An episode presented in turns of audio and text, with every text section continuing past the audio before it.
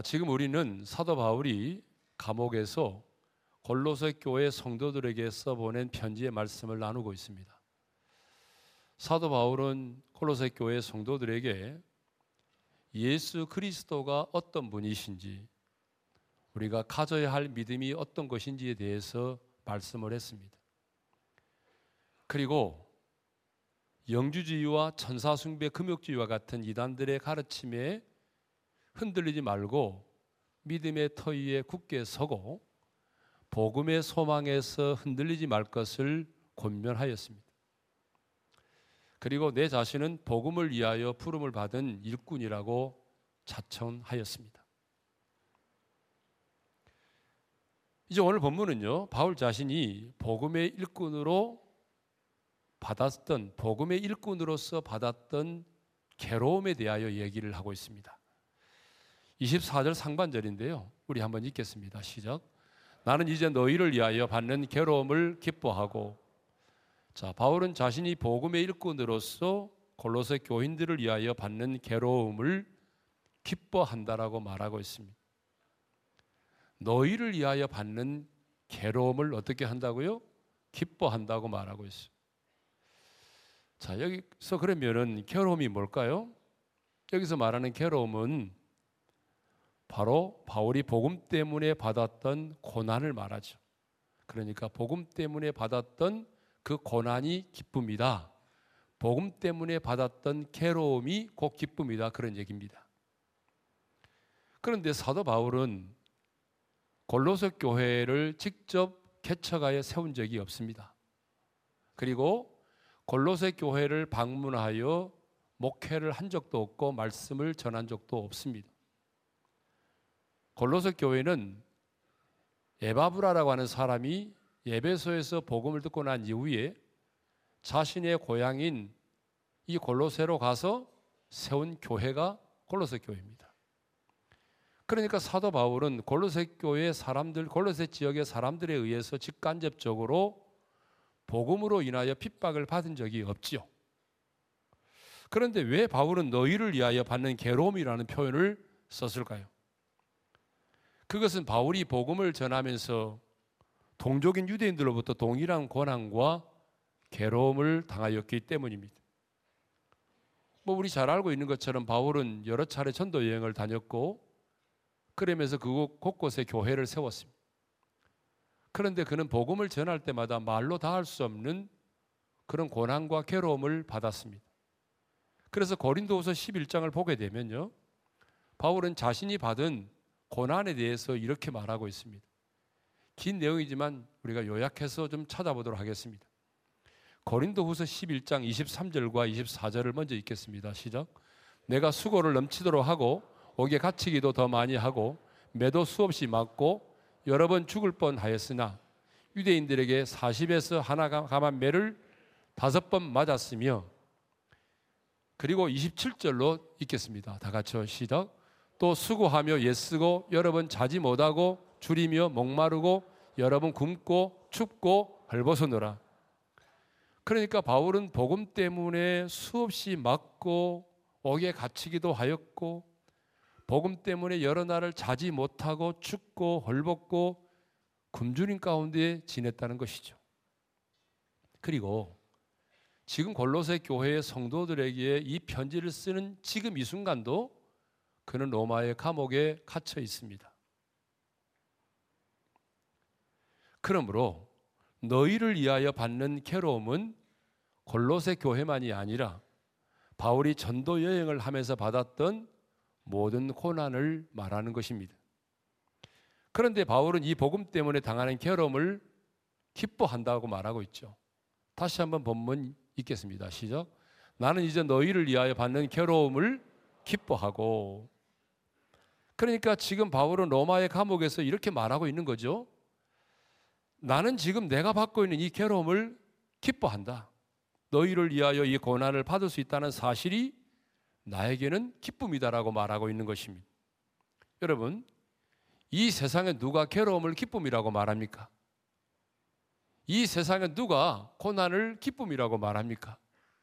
현대인들은 고난이라는 말 자체도 기억하고 싶어 하지 않습니다. 그런데 바울은 지금 고난을 기쁨이라고 말해요.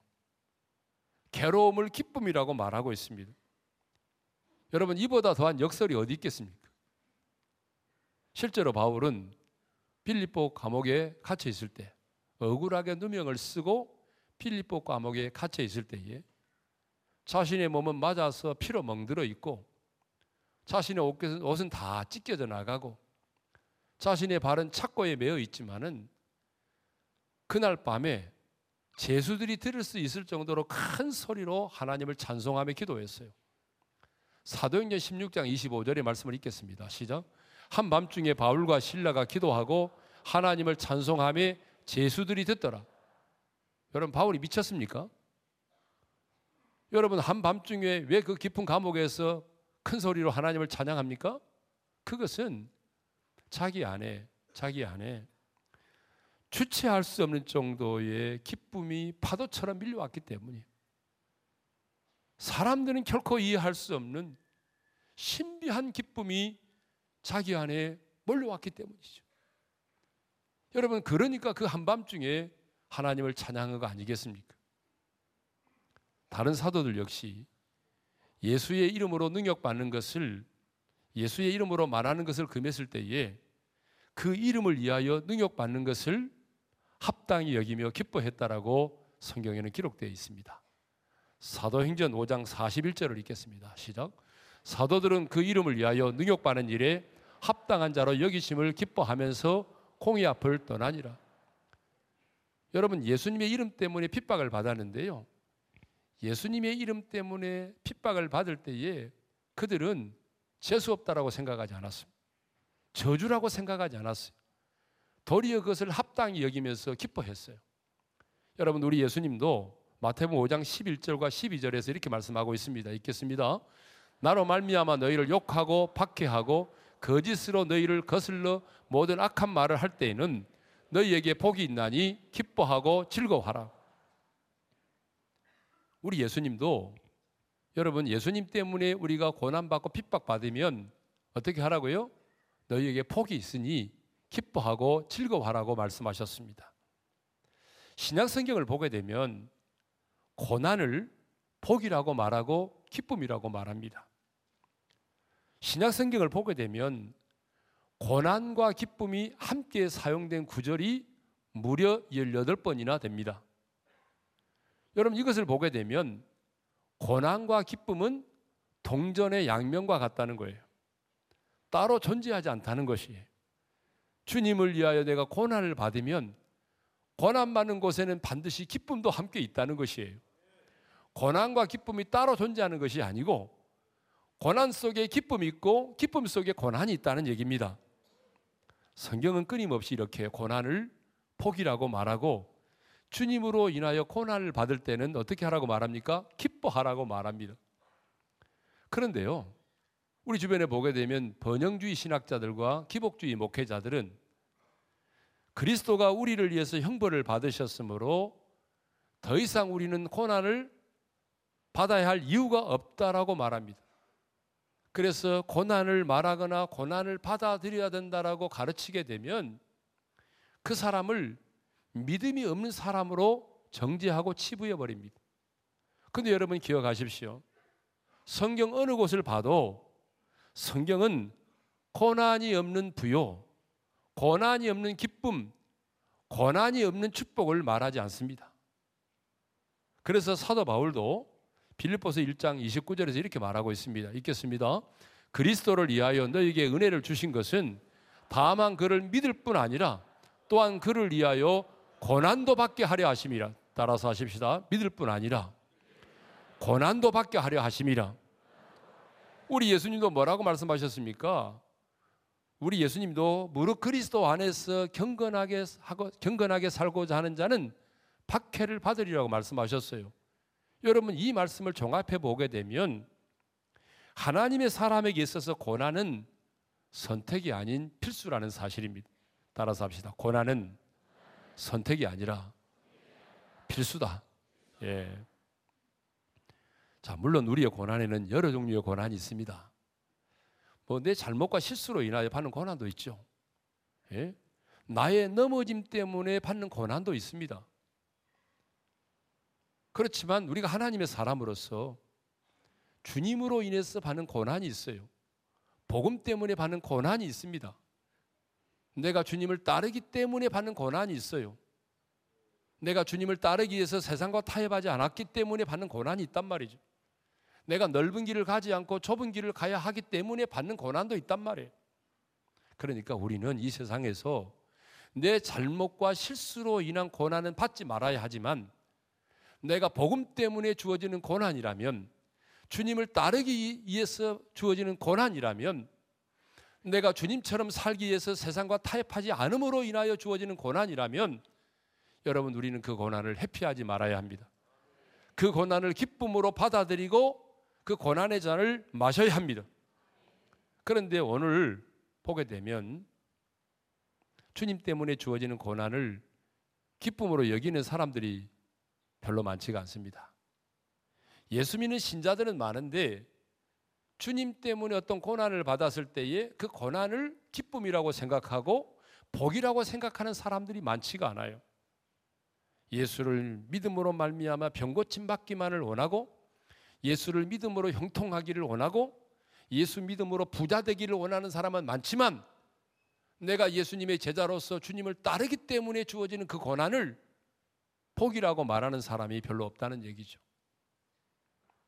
그러나 성경은 주 안에서 우리가 받는 고난을 뭐라고 말합니까? 기쁨이라고 말합니다. 주님 때문에 받는 고난은 저주가 아니라 복이라고 말합니다. 이것이 바로 기독교의 역설이에요. 예? 별로 오늘은 아멘을 잘 안 하시네요. 이쪽 동네 분들은 진짜 아멘 안 하시네요. 희한한 분들이네요. 예? 자, 그러면 왜 복음 때문에 받는 괴로움이 우리에게 기쁨인가 하는 문제를 다루도록 하겠습니다. 왜 우리가 주님 때문에 받는 고난이 우리에게는 복이 되는가? 첫 번째, 첫째 이유는요. 그리스도의 남은 고난을 그의 몸된 교회를 위하여 내 육체에 채울 수 있기 때문입니다. 오늘 보면 24절 하반절을 읽겠습니다. 시작. 그리스도의 남은 고난을 그의 몸된 교회를 위하여 내 육체에 채우노라. 근데 여러분, 이 말씀을 이해하려면 먼저 그리스도의 남은 고난이 무엇인지를 분명히 우리가 알아야 됩니다. 여러분, 그리스도의 남은 고난은 주님이 십자가에서 우리의 구원을 위하여 고난을 받으셨는데 그때에 우리의 구원을 위하여 남겨두신 고난이 있다는 말인가? 아닙니다. 속죄 사역을 이룸에 있어서 주님의 고난은 부족함이 없습니다. 완전합니다. 왜냐하면 우리의 죄값을 지불하기 위해서 받으신 고난이기 때문에 그렇습니다. 우리 예수님은 저와 여러분의 죄를 대신 짊어지시고 십자가에서 우리의 죄값을 완벽하게 지불하셨습니다.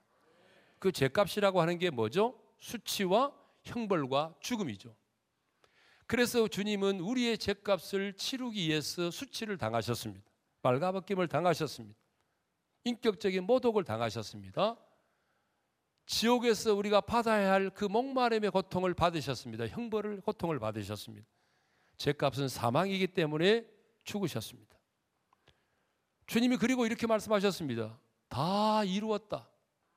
그 말의 뜻이 뭐예요? 테텔레스 타이라는 말인데 값을 지불하다, 완불하다, 청산하다 그 말이죠. 그러니까 주님이 십자가에서 저와 여러분의 죄값을 완벽하게 치르셨다는 얘기입니다. 그러니까 주님이 받으신 고난은 우리가 구원을 받음에 있어서 부족함이 없습니다. 완전합니다. 그렇다면 올 본문이 말하고 있는 그리스도의 남은 고난이라고 하는 것은 무엇을 말할까요? 그리스도의 남은 고난은 우리의 구원을 위해서 우리가 받아야 할 고난이 아닙니다. 속죄 사역을 위한 고난이 아니고요. 우리의 구원을 위해서 우리가 필연적으로 받아야 하는 그런 고난이 아닙니다. 그러면 여기 그리스도의 남은 고난이라고 하는 게 뭘까요? 여러분 정리를 좀 잘하셨으면 좋겠습니다. 여기 말하고 있는 그리스도의 남은 고난이라고 하는 것은 바로 주님의 몸된 교회를 위한 고난을 말합니다. 자, 무슨 고난이라고요? 주님의 몸된 교회를 위한 고난입니다. 이쪽 동네는 잘 안 하시네요. 자, 그리스도의 남은 고난이 뭐라고요? 주님의 몸된 교회를 위한 고난입니다. 그러면 주님의 몸된 교회를 위한 고난이라고 하는 게 뭘까요? 주님의 몸된 교회를 위한 고난은 주님의 몸을 세우기 위하여 받는 고난입니다. 그리스도의 몸을 세우기 위한 고난이 뭘까요? 곧 복음으로 인하여 받는 고난입니다. 하나님의 나라를 확정하고 주 예수의 복음을 전하기 위해서 받는 고난이죠. 이 땅에는요. 주님의 몸된 교회를 허무는 자들이 있습니다. 사탄이 하는 짓이 뭐냐 그러면 주님의 몸된 교회를 허무는 일을 합니다. 그러니까 여러분 목회하다 보니까요. 사탄의 도구가 돼 가지고 주님의 몸된 교회를 허무는 자들도 있어요. 그런데 여러분 우리는 주님의 몸된 교회를 허무는 자가 아니라 주님의 몸된 교회를 어떻게 해야 되죠? 세우는 자입니다. 주님의 몸된 교회를 세우기 위해서 우리가 받는 그 고난이 그리스도의 남은 고난이라는 것입니다. 그러면 왜 주님의 몸된 교회를 위한 고난을 그냥 주님의 몸된 교회를 위한 고난이라고 말하면 되지 그리스도의 남은 고난이라고까지 말할까요? 왜 바울은 그리스도의 남은 고난을 주님의 몸된 교회를 위하여 내 육체에 채우느라고 말할까요? 여러분, 그것은 우리 주님과 교회가 한 몸으로 연합되어 있기 때문입니다. 성경은 한 번도요, 교회를 건물이나 조직이나 시스템으로 말씀한 적이 없습니다. 교회는 건물이 아닙니다. 조직도 아니에요. 교회는 그리스도의 몸이요. 그 몸인 머리는 바로 예수 그리스도이십니다. 그래서 고린도서 12장 27절에 이렇게 말씀하고 있습니다. 읽겠습니다. 너희는 그리스도의 몸이요 지체의 각 부분이라. 골로새서 1장 18절도 읽겠습니다. 그는 몸인 교회 머리시라. 그러니까 예수를 믿는 우리 한 사람 한 사람은 예수 그리스도의 몸의 한 지체가 돼서 한 몸으로 연합이 되어 있다는 것입니다. 그러므로 교회로서 그리스도의 몸에 연합된 우리 한 사람 한 사람이 받는 고난은 곧 주님이 받으시는 고난이 된다는 거예요.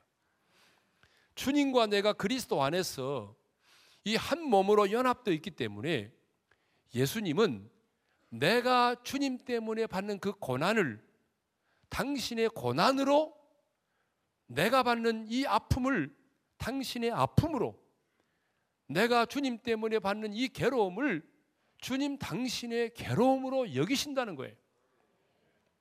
사도 바울은요, 이 사실을 언제 깨달았느냐? 부활하신 주님을 만나는 순간 깨달았어요. 자, 사도 바울은 예수 믿는 사람들을 결박하여 옥에 가두기 위해서 그 명단을 가지고 담에색을 향하여 가고 있었습니다. 여러분, 예수 믿는 사람들을 잡아 가두려고 감옥, 잡아 가두기 위해서 담에색으로 가다가 정오의 햇빛보다 더 강렬한 빛 가운데 나타나신 부활하신 주님을 만났습니다. 정오의 햇빛보다 더 강렬한 빛이 하늘로부터 임하더니 주변을 둘러 비추기 시작하는 것입니다. 그때에 사울이라는 청년은 그 자리에서 거꾸러졌습니다. 그때 하나님의 음성이 들려왔습니다. 어떤 음성이죠? 우리 다 같이 읽겠습니다. 시작. 사울아 사울아 내가 어찌하여 나를 박해하느냐. 다시 한번 읽겠습니다. 시작. 사울아 사울아 내가 어찌하여 나를 박해하느냐. 여러분 잘 보십시오. 내가 왜 나를 박해하느냐라고 말씀하셨습니다. 여러분 바울은요. 예수님을 만난 적이 없습니다. 그러니까 당연히 예수님을 박해한 적이 없죠. 바울이 핍박했던 사람, 바울이 박했던 사람은 예수님이 아니라 예수를 믿는 사람들이었어요. 예수를 믿는 사람을 박했단 말이에요. 그런데 부활하신 주님은 뭐라고 말씀하십니까? 너 왜 나를 믿는 사람을 박해했느냐? 라고 말씀하지 않았어요. 주님 뭐라고 말씀하십니까? 네가 왜 나를 박해하느냐? 그때 여러분 바울이 깨달았어요. 바울이 주님을 만나는 순간에 가장 먼저 깨달은 것이 뭐냐 그러면 바로 이겁니다. 예수를 믿는 사람들은 예수님과 하나이구나. 아멘입니까? 예수를 믿는 사람들은 예수님과 하나이구나. 교회를 핍박하던 바울이 가장 먼저 깨달은 것이 바로 이것입니다. 예수를 믿으면 그 예수를 믿는 한 사람 한 사람이 예수님과 연합되어 한 몸이기 때문에 내가 예수 믿는 사람을 핍박하는 것은 곧 예수를 핍박하는 것이구나. 그걸 알게 된 거죠. 그래서 사도 바울은 예수 믿고 난 이후에도 자신이 복음 때문에 고난을 받는 것을 곧 자신과 연합되어 있는 예수 그리스도께서 고난을 받으시는 것으로 그렇게 믿었습니다. 여러분 바울이 복음 전하다가 돌에 맞기도 하고 감옥에 갇히기도 하고 그랬잖아요. 그럴 때마다 바울은 뭘 깨달은 거예요? 나 혼자 지금 고난을 받고 감옥에 갇히고 돌에 맞고 그런 게 아니라는 거예요.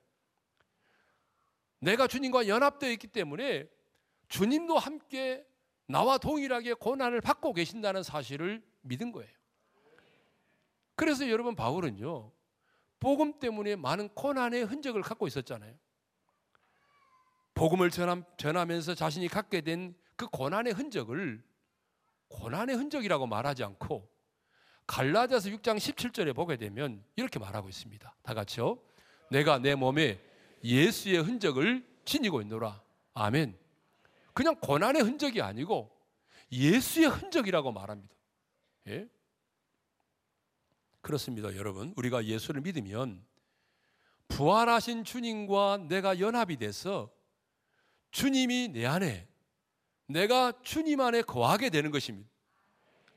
그러므로 우리의 고난이 주님의 고난이 되는 것이고 우리의 아픔이 주님의 아픔이 되는 것이고 우리의 눈물이 주님의 눈물이 되는 것입니다. 뿐만 아니라 우리의 기쁨이 주님의 기쁨이 되는 것입니다. 우리의 영광이 주님의 영광이 되는 것입니다. 그러므로 오늘 내가 주님의 이름으로 고난을 받고 괴로움을 받으면 받고 있다면 그것은 내가 아, 이 세상에 속한 자가 아닌 그리스도에게 속한 자라고 하는 가장 확실한 증거가 되는 것입니다. 오늘 내가 주님으로 인해서 박해를 받고 여러분 주님 때문에 여러분이 손해를 보고 주님 때문에 여러분 누군가로부터 왕따를 당하고 괴로움을 당하고 있다면 아니 주님 때문에 누군가로부터 배신도 당하고 그래서 하염없이 눈물을 흘리고 있다면 지금 여러분은 그리스도의 남은 고난을 채우고 있는 것입니다. 그것이 바로 그리스도의 남은 고난을 지금 내가 채우고 있는 것입니다. 내가 주님과 한 몸으로 연합되어 있다는 가장 확실한 증거는 내가 주님으로 인하여 고난을 받는 것입니다. 그러므로 그리스도의 남은 고난을 내 육체에 채우는 일은 내가 세상에 속한 자가 아닌 그리스도에게 속한 자라고 하는 가장 확실한 증거가 되는 것입니다. 그래서 J.B. Lightfoot은 이런 말을 했습니다. 우리 한번 읽겠습니다. 시작. 하나님은 우리에게 그리스도를 위해 고난을 받는 큰 특권을 주셨다. 이것이야말로 하나님이 당신을 인정하신다는 분명한 징표이다.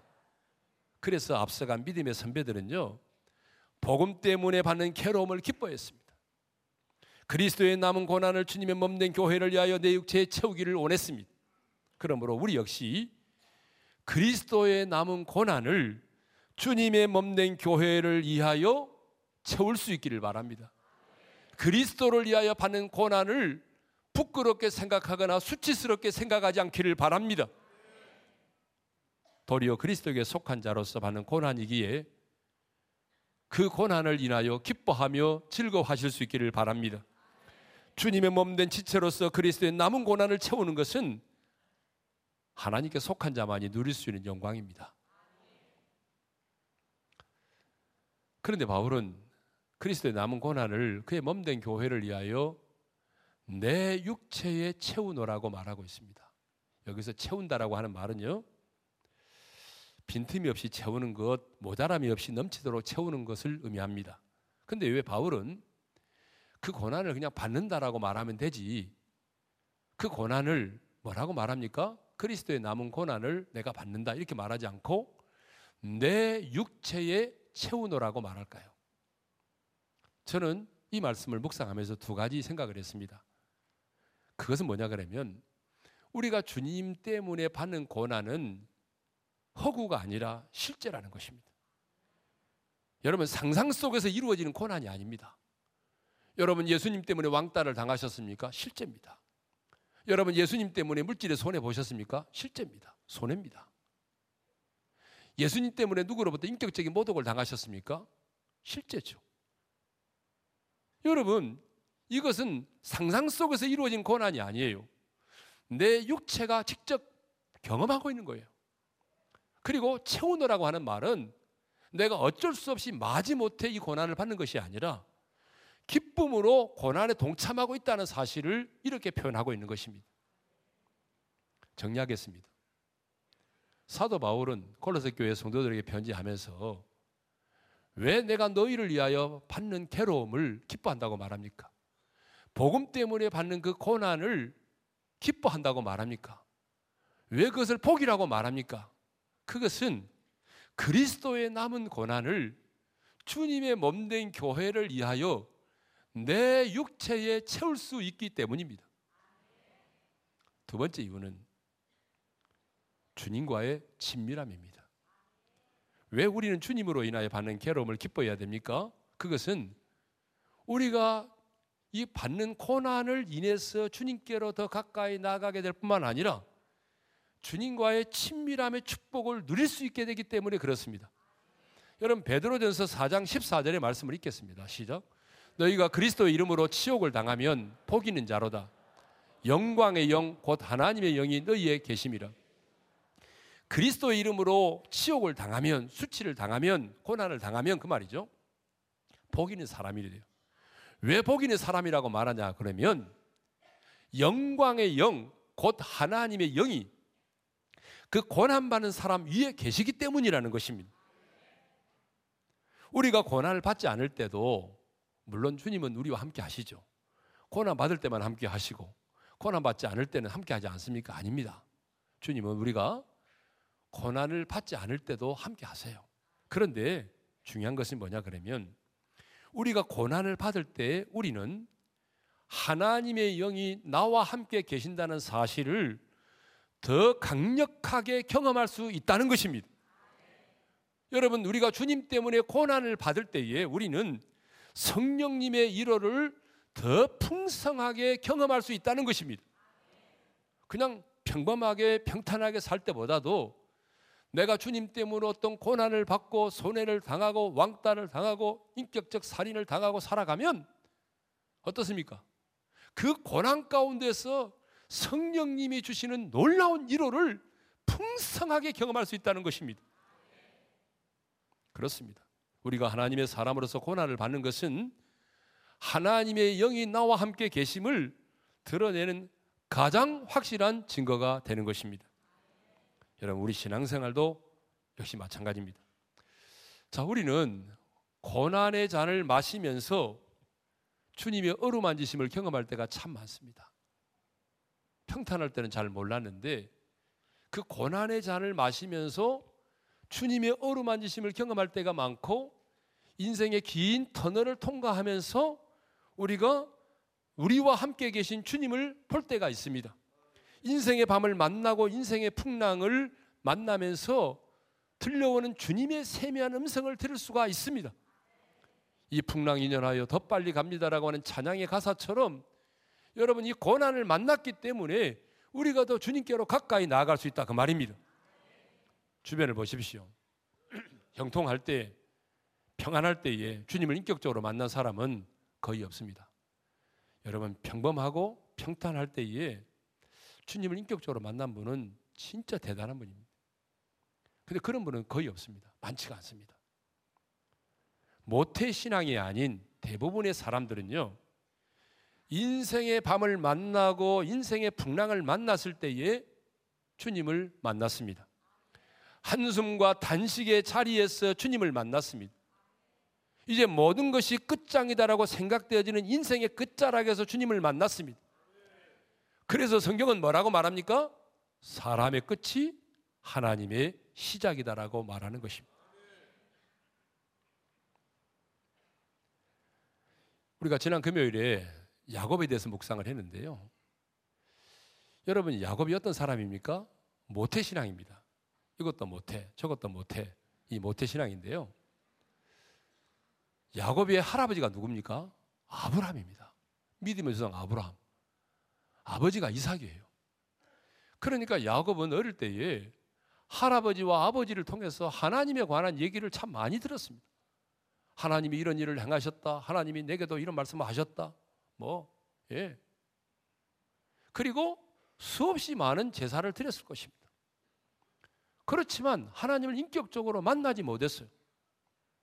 근데 여러분, 야곱이 언제 주님을 인격적으로 만납니까? 도망치는 자리에서 주님을 만납니다. 인생의 가장 큰 위기를 만났을 때 주님을 만납니다. 형 예서가 자신을 죽이려고 하니까 급하게 도망을 가지 않습니까?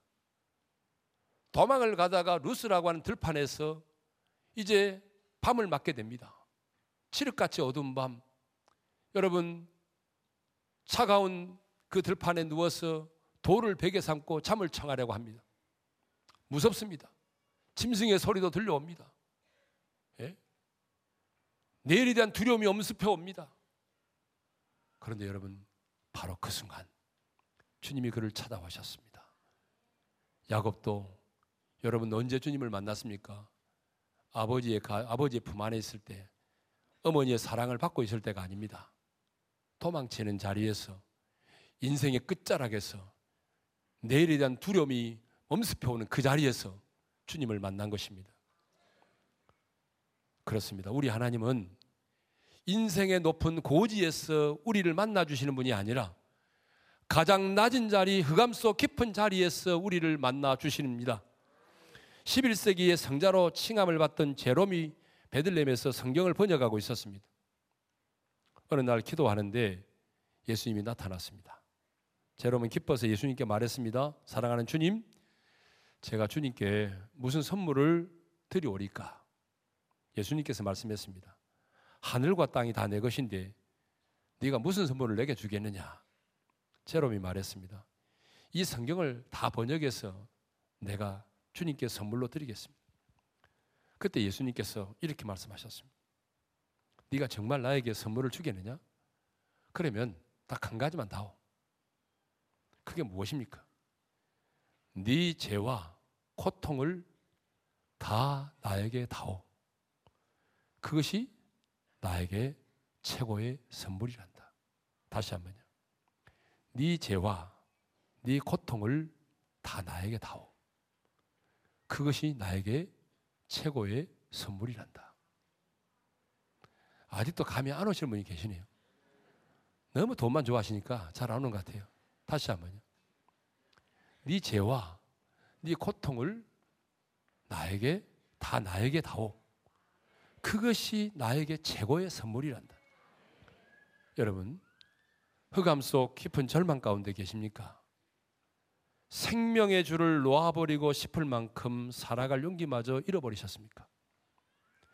한숨과 단식 가운데 마지못해 인생을 살고 계십니까? 아침이 되면 눈을 뜨고 싶지 않을 만큼 두려움이 염습해 오고 있습니까? 해결받지 못한 죄책감에 몸부림치고 계십니까? 그렇다면 지금 당신의 그 죄와 그 마음의 아픔과 그 고통을 당신의 단식을 주님의 손에 올려드리시길 바랍니다. 우리 하나님은 인간의 단식 소리에 가장 약하십니다. 우리 하나님은 우리 인간의 단식 소리에 가장 약하십니다. 주님은 우리의 작은 신임에도 응답하십니다. 고난은 우리로 하여금 주님께로 더 가까이 나아가게 할 뿐만 아니라 주님과의 친밀함을 경험하게 하는 것입니다. 고난을 좋아하는 사람은 아무도 없습니다. 사람은 본능적으로 고난을 싫어합니다. 우리 중에도 고난을 좋아하는 사람은 아무도 없을 것입니다.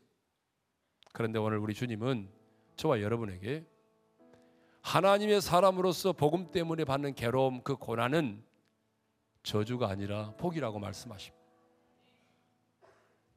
주님의 몸된 교회를 세우기 위해서 받는 고난은 수치스러움이 아니라 기쁨이라고 말씀하십니다. 왜냐하면 그리스도의 남은 고난을 그의 몸된 교회를 위하여 내 육체에 채울 수 있기 때문입니다. 내가 받는 괴로움, 고난을 통해서 내가 주님께로 더 가까이 나아갈 수 있을 뿐만 아니라 그 고난을 통해서 나의 모난 부분들이 제거되어지고 주님과 더 친밀해질 수 있기 때문입니다. 찬양하겠습니다. 하나님의 사랑을 사모하는 자, 나의 작은 신임에도 응답하시는 그 하나님을 생각하면서 우리 함께 찬양하도록 하겠습니다. 하나님의 사랑을 사모하는 자 하나님의 평안을 바라보는 자 너의 모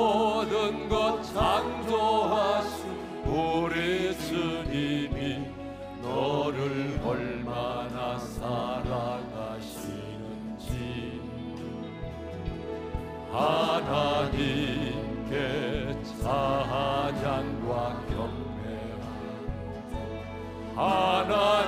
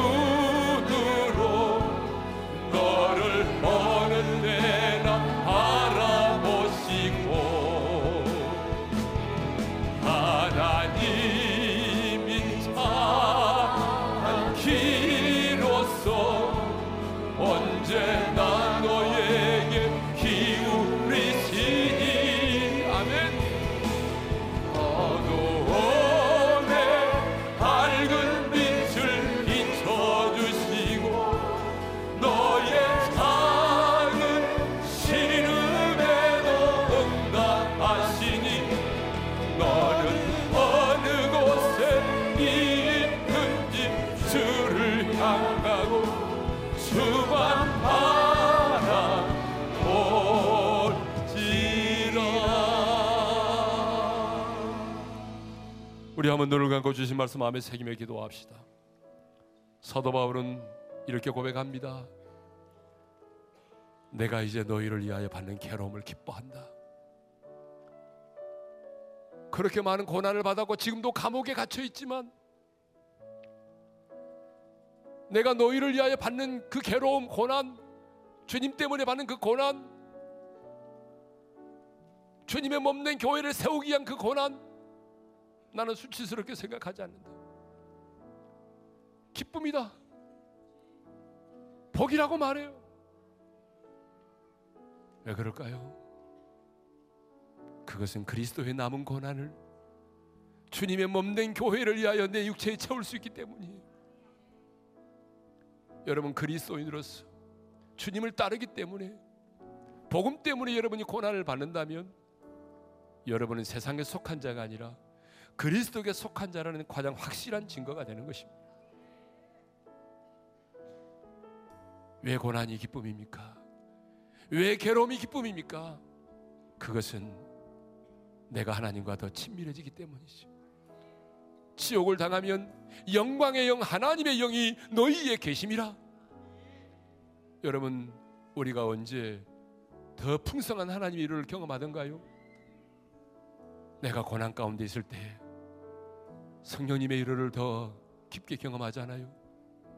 우리가 고난 가운데 있을 때 하나님의 음성을 들을 수 있잖아요.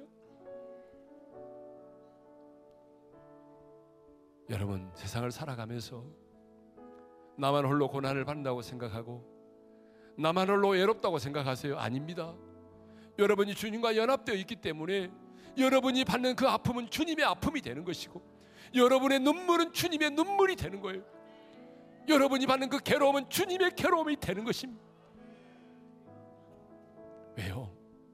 주님과 내가 연합되어 있기 때문입니다. 오늘 시간에 우리 다짐하면서 기도합시다. 주님, 내가 복음을 위해서 그리스도의 몸을 세우기 위해서 받는 고난이라면 내가 주저하지 않겠습니다. 부끄러워하지 않겠습니다. 내가 기쁨으로 생각하고 복으로 생각하고 받아들이겠습니다. 그리스도의 남은 고난을 주님의 몸된 교회를 위하여 내 육체에 채우겠습니다.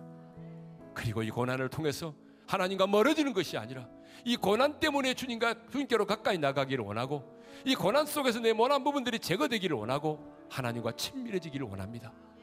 주신 말씀을 붙들고 우리 주여 한번 외치고 간절히 부르짖어 기도하며 나가십시다. 주여 할렐루야 아버지 하나님 감사합니다. 오늘도 우리에게 귀한 말씀을 주셔서 감사합니다.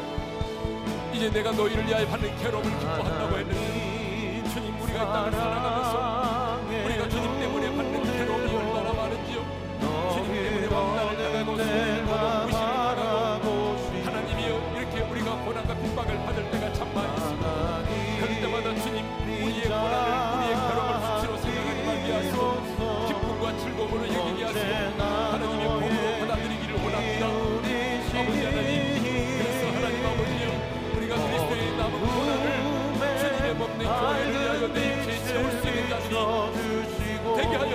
하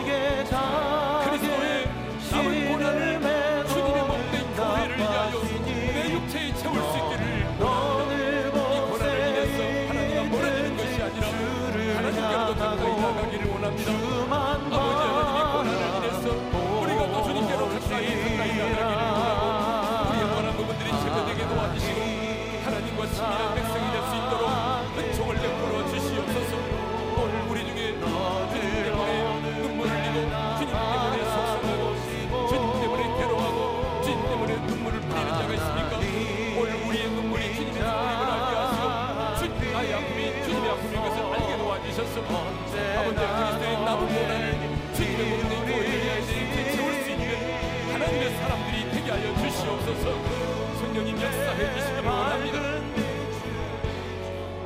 아버지 하나님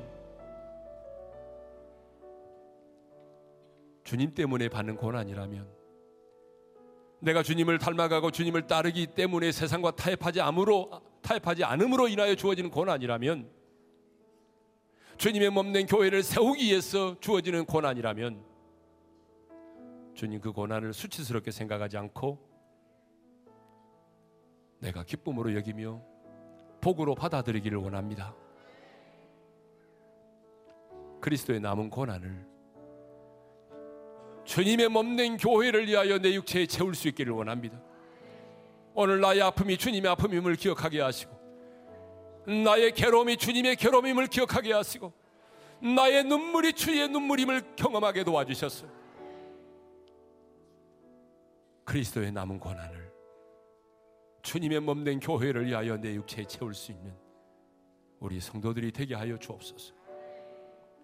주님이 고난 때문에 하나님과 멀어지지 않게 하시고 도리어 이 고난을 받을 때에 영광의 영 하나님의 영이 그 위에 계신다고 했는데 주여 이 고난 속에서 우리가 하나님의 깊은 위로를 경험하기를 원하고 이 고난 속에서 하나님께로 더 가까이 나가기를 원합니다.